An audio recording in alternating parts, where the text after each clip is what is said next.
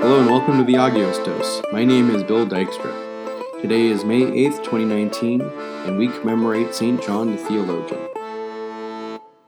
If you remember from last week, we commemorated Saint John's brother James. To recap some of the shared details between the two, they were the sons of Zebedee, who were fishermen in the Sea of Galilee.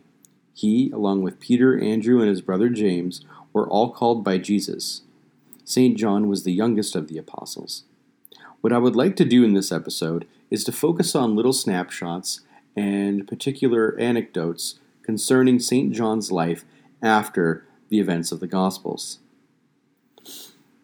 John and Mary, the Mother of God, are the only two to remain at Christ's side while he suffered on the cross. It is from the cross that Christ places the care of his mother with John. When Jesus saw his mother and the disciple whom he loved standing near, he said to his mother, "Woman, behold your son." Then he said to the disciple, "Behold your mother." And from that hour the disciple took her into his own home. As stated in Eusebius' history, the apostolic band was to spend twelve years in Jerusalem prior to the embarking on their evangelical mission throughout the world. This is where John and Mary would stay. In researching for this episode, I had heard a reflection concerning their relationship, stating that John would have been Mary's own personal priest. He would give to her the consecrated Eucharist, receiving Christ as she once did by the Holy Spirit. An interesting point of fact concerning the legend of Saint John is stated by Tertullian in his work Prescription Against Heretics. He mentions that during a wave of persecution against Christians by Emperor Domitian, John was arrested and brought to Rome. There he was thrown into a boiling cauldron of oil, yet was completely unhurt. Quote, "Among the numerous martyrs that suffered during this persecution was Simeon, bishop of Jerusalem, who was crucified, and Saint John, who was boiled in oil and afterward, afterwards banished to Patmos. Flavia, the daughter of a Roman senator, was likewise banished, banished to Pontus.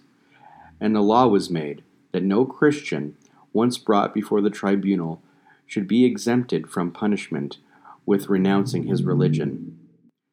Saint Sophronius of Jerusalem, a seventh century saint, offers us a Cole's Notes of John's activities. Quote, "Now in the fourteenth year of his reign, the Emperor Domitian initiated a second major persecution. Nero's persecution was the first. John was banished to the Isle of Patmos, and there wrote the Apocalypse, later translated by Justin Martyr and Irenaeus. After Domitian was murdered, his decrees were annulled by the Senate on account of their inhumane cruelty. Nerva ascended the throne, and John was allowed to return to Ephesus, where he lived, until Trajan's reign. During this time, John founded and built up churches throughout Asia.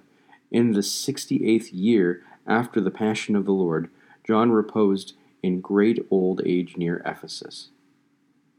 Saint John greatly influenced the next generation of Christian leaders. Polycarp, who later became a bishop and martyr of the faith, was a pupil of John's.